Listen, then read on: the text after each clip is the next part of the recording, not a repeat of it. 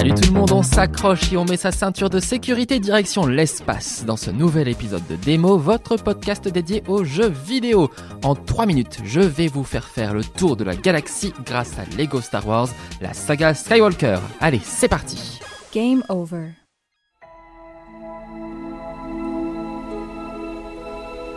On commence notre voyage par un petit retour dans le temps. C'est en 2005 que sort le premier jeu vidéo Lego Star Wars adapté de la prélogie.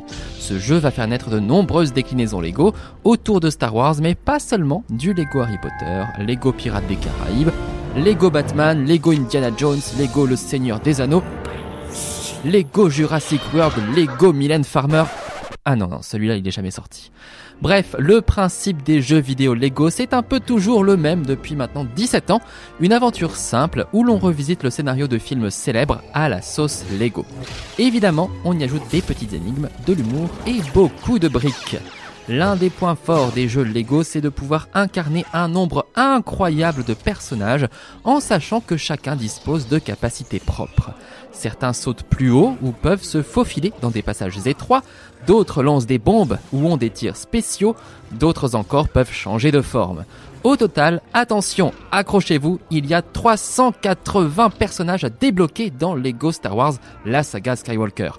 380 Bon, c'est si on compte les variantes, hein, bien sûr, mais ça reste quand même assez impressionnant. Luke, Leia, Obi-Wan, Rey, Chewbacca, BB-8, Yoda, Dark Vador, R2D2, Palpatine, Kylo Ren, Mylène Farmer. Ah non, toujours pas. Dans ce nouveau Lego Star Wars, on retrouve donc les 9 films de la saga. Mais attention, ce n'est pas un remake des jeux Lego Star Wars précédents, c'est un tout nouveau jeu et tout a été repensé. Si vous êtes un habitué des jeux Lego, il va cependant falloir accepter le virage bagarre des missions principales. La caméra est d'ailleurs un peu plus proche du personnage pour souligner ce changement et nous plonger au plus près de l'action. Les amoureux du cassage de briques, de construction et de petites énigmes risquent d'être un peu refroidis par cette nouvelle orientation qui fait plutôt la part belle à la castagne. Si l'on peut revisiter les séquences cultes de chaque film, on a aussi et surtout un vaste monde à explorer comptant plus d'une vingtaine de planètes différentes qui se débloquent au fur et à mesure de l'aventure. Plus de 100 véhicules sont également disponibles et bien sûr, bien sûr que vous pouvez piloter le Faucon Millennium, bande de petits vénards. Ajoutez à cela une foule incroyable de quêtes annexes et comme toujours, le 100% va nécessiter des dizaines et des dizaines d'heures d'investissement en solo ou en duo. Car oui, l'un des points forts des jeux Lego, c'est de pouvoir jouer à deux. Comme d'habitude, c'est uniquement en local, mais cette fois-ci, l'écran scindé n'est pas dynamique, on a un split vertical fixe, ce qui est un peu dommage, mais nécessaire pour maintenir une bonne qualité de visée.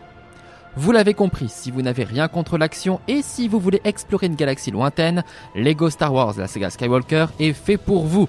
Les habitués des jeux Lego regretteront peut-être un peu le virage action, mais il y a tout de même de quoi s'amuser à plusieurs avec ce jeu, même si ce n'est pas encore le jeu Lego ultime à mon goût. C'est tout pour cet épisode de démo, je vous donne rendez-vous pour un prochain numéro très bientôt. On se retrouve d'ici là sur la rubrique gaming de West France. A très vite